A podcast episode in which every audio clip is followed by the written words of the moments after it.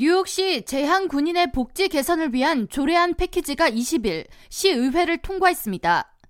베이사이드와 오클랜드 가든스를 대표하는 한국계 린다 리 시 의원이 발의한 재향 군인을 위한 첫 번째 조례안 INT 1239는 재향 군인을 대상으로 정신 건강 개선을 위한 서비스 확대가 이루어지도록 하는 내용을 담고 있습니다.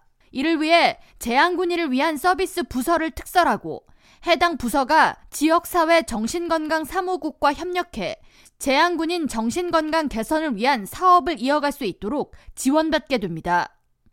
조례안을 발의한 린다리 시 의원은 20일 군 복무를 끝내고 민간인으로 돌아온 뉴욕 시민들은 군 생활이나 전쟁 중에 겪었던 여러 트라우마로 인해 일상생활에 지장을 겪는 경우가 비일비재하다고 전하며 이번에 통과된 재향군인을 위한 사회 서비스 확대 조례안은 나라와 지역 사회를 위해 헌신한 퇴역 군인들이 겪고 있는 어려움을 어루만지기 위한 최소한의 장치가 될 것이라고 소개했습니다.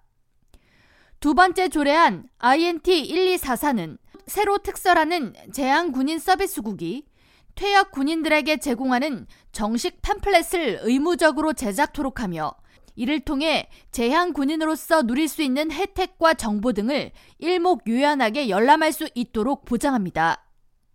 세 번째 조례안 INT 1237은 뉴욕시 46지역 메르세데스 나르시스 의원과 린다리 의원이 공동 발의했으며 조례안에는 뉴욕시가 확대하고 있는 이와 같은 사회보장 서비스 대상자인 퇴역 군인의 정확한 수를 파악하기 위해 퇴역 군인으로부터 인구 통계 정보 수집을 요구하며 이를 통해 재향 군인을 위한 더 많은 프로그램을 이어가야 한다는 내용을 담고 있습니다. 마지막으로 조례안 1241은 재향군인 서비스국 국장으로 하여금 연간 활동 보고서를 뉴욕시에 의무적으로 제출토록 요구하며 해당 내용을 재향군인 웹사이트에 공식 기재하도록 합니다. 이를 통해 뉴욕 시민들은 재향군인 서비스국의 업무를 잘 이해할 수 있으며 재향군인을 위한 사회보장 서비스가 더 향상되는 것을 기대할 수 있습니다.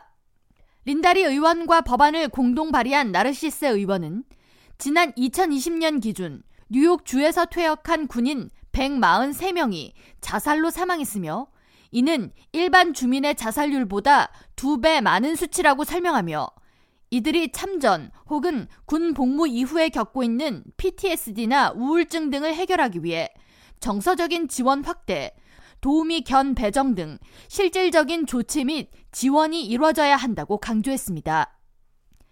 K라디오 전영숙입니다.